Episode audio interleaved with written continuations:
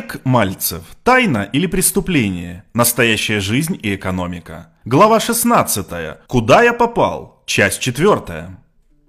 А как насчет системной формы организации человеческой жизни?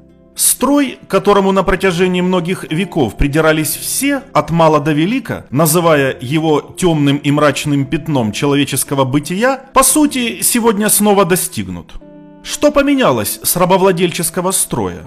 Есть хозяева и рабы, только в 21 веке рабы свободные. Они бегают от одних хозяев к другим.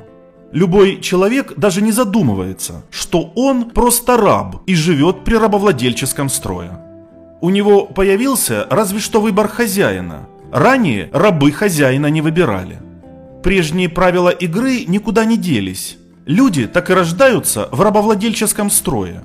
Когда государь-император на Руси совершал реформу крепостничества, давая свободу крепостным, он вряд ли осознавал, чем все закончится. И да, свободу крестьяне получили, вот только средства производства остались в руках помещиков. Так вольные крестьяне были вынуждены наниматься на работу все к тем же ненавистным помещикам. Большинство и вовсе стенали и рыдали, ибо не желали быть свободными. Представьте только, люди жили одним укладом 600-900 лет. За столь длительный период они уже срослись друг с другом. Им плевать было, кто они по статусу – крестьяне, крепостные или селяне. Представьте себе только на мгновение. В Саратове в глуши живет божок-помещик, и у него крепостных 2000 душ на 10 деревень. Да крестьяне со своим башком, как с грудным ребенком нянчатся, ибо без помещика нет и средств производства. На указание к зверствам помещиков, что продавали крепостных, разлучали семьи, меняли крепостных на борзых щенков до лошадей, может быть, бывало и такое, не знаю. Лично не видел, не скрою, но верится с трудом. Опять-таки, анализируя тот факт, что люди прожили неким укладом не менее 600 лет, стали бы они менять или продавать своих крепостных, которые столь долго служат в твоем доме и обеспечивают твою безбедную жизнь. Непрактично как-то. Не все люди хотели быть свободными. Собственно, не ждали перемен те, кому и так хорошо жилось. А когда их выгнали и наказали им, собирайтесь и идите на все четыре стороны, разумеется, помещики не допустили тотальных беспорядков. Куда ему, вольному, идти? Только разбойничать, ведь сам вырастить тот же урожай он не способен, и земля и средства производства в руках помещика. В Европе реализован тот же основополагающий принцип. Свободный ты человек или не свободный, все средства производства сосредоточены в руках определенных лиц. Просто желающий, прохожий на улице, не может купить, например, перерабатывающий завод, даже если есть деньги.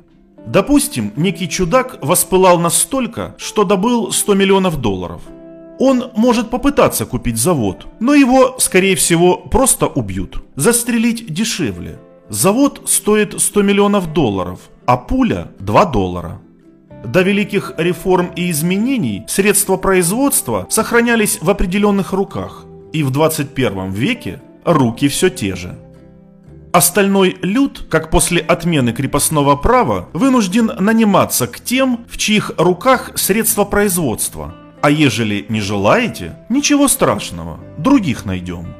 А система образования так устроена, что люди ничего не умеют, кроме тех минимальных навыков, которые и принуждают вечно ходить на работу. Потому что в такой среде люди никогда новому и не смогут научиться.